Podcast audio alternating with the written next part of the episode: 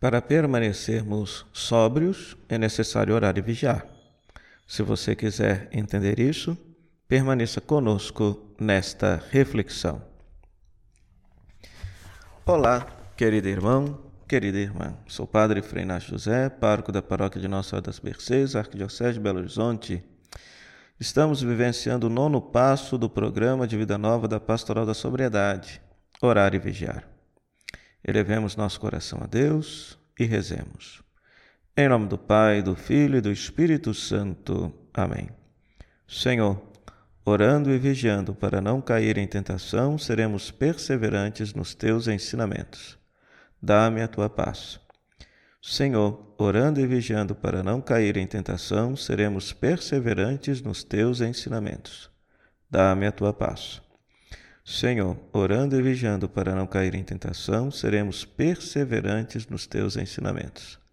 Dá-me a tua paz.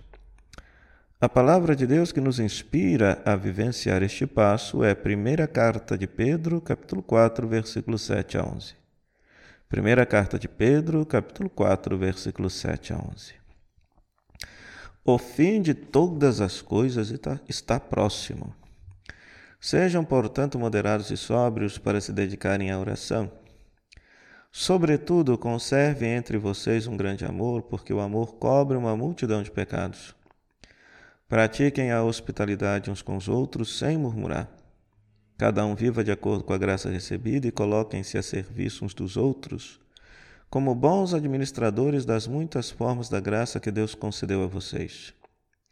Quem fala seja porta-voz de Deus, quem se dedica ao serviço faça com as forças que Deus lhe dá, a fim de que em tudo Deus seja glorificado por meio de Jesus Cristo, ao qual pertencem a glória e o poder para sempre. Amém. Palavra do Senhor, graças a Deus. Querido irmão, querida irmã, cada semana vivenciamos um dos doze passos do programa de Vida Nova proposto pela Pastoral da Sobriedade. Admitimos nossa dependência e pecado, confiamos em Deus que pode nos libertar, entregamos nossa vida em Suas mãos, arrependemos-nos dos nossos pecados, confessamos-los a fim de renascer para uma vida nova, procuramos reparar os males que causamos, influenciados pelos nossos vícios e dependências, professamos a fé em Deus que nos ama e agora nos propomos orar e vigiar a fim de permanecermos sóbrios. Para nos ajudar a entender este passo, a palavra de Deus hoje, primeira carta de Pedro, capítulo 4, versículos 7 a 11, nos dá alguns passos interessantes. E só que é necessário também um esclarecimento, né? Quando a, o autor escreve o fim de todas as coisas está, está próximo. Ora, querido irmão, querida irmã, o Novo Testamento como um todo foi escrito com essa expectativa, né? O próprio Jesus, o próprio Senhor Jesus, parecia que ele tinha essa expectativa de que todas as coisas estavam próximas do fim. Por isso que ele prega a chegada do reino de Deus, né? É, a iminência da chegada do reino de Deus, certo? Pois muito bem. A mesma consciência os primeiros discípulos de Jesus também tinham, também tiveram. Então eles imaginavam que o fim de todas as coisas estava próximo, que Deus haveria de instaurar definitivamente a qualquer momento o seu reinado sobre a história. Né? Então, por isso que o autor começa: o fim de todas as coisas está próximo. Pois muito bem, então atente-se, meu irmão. Nós não sabemos quando será o fim. Né? Sabemos que o fim, um dia mais cedo ou mais tarde, chegará, o nosso fim pessoal, o fim de toda a história. Por isso devemos permanecer vigilantes, vigilantes. É, o autor vai dizer moderados e sóbrios para nos dedicar à oração. Ele recomenda a sobriedade. Ele não recomenda uma vida nos vícios, né? Ele estimula, inclusive, a que todos nós tenhamos um amor para com os outros, porque o amor, o cuidado, a compaixão, a misericórdia cobre uma multidão de pecados. Né? É, Deus olha para nós de uma forma diferente da forma como nós olhamos a conduta das pessoas. Nós muitas vezes carregamos as tintas nos pecados das pessoas, ao passo que Deus olha com muito amor e carinho para cada um de nós. E um gesto de amor que a gente tenha vale muito mais do que todos os erros que a gente possa ter cometido na vida. Praticar a hospitalidade uns com os outros sem murmurar, acolher as pessoas na sua casa, acolher as pessoas do seu coração, porque para acolher, ah, para acolher alguém na sua casa é necessário acolher aquela pessoa na sua vida, na sua existência. Depois, que cada um viva de acordo com a graça recebida e se coloque em serviço uns dos outros como administradores da graça de Deus. É, cada um recebeu de Deus um dom, um carisma para ser posto a serviço da comunidade cristã. É, meu irmão, cada um, ao ser batizado, recebeu de Deus um dom, um carisma, para ser posto a serviço da comunidade cristã. Então, cabe a cada um descobrir qual esse dom, qual esse carisma, como que você haverá de se colocar a serviço de Deus por meio de sua santa igreja. Né? E aí depois ele vai dar os exemplos de quem fala, de quem se dedica ao serviço, de quem trabalha, né? a fim de que Cristo seja glorificado em tudo e em todos. Então, a melhor maneira de nós aguardarmos a segunda vinda de Jesus, o fim pessoal de nossa vida, ou o fim de toda a história, né? entendendo sempre, meu querido irmão, querido irmão, o fim, não como um fim de pronto, acabou. Não. A fé nos ensina que a história pode acabar, mas inicia-se a eternidade, porque a nossa vida, a passagem da nossa vida para a eternidade é o que nós esperamos né? é Páscoa, é vida eterna, é a promessa da Bíblia e da fé cristã para todos nós.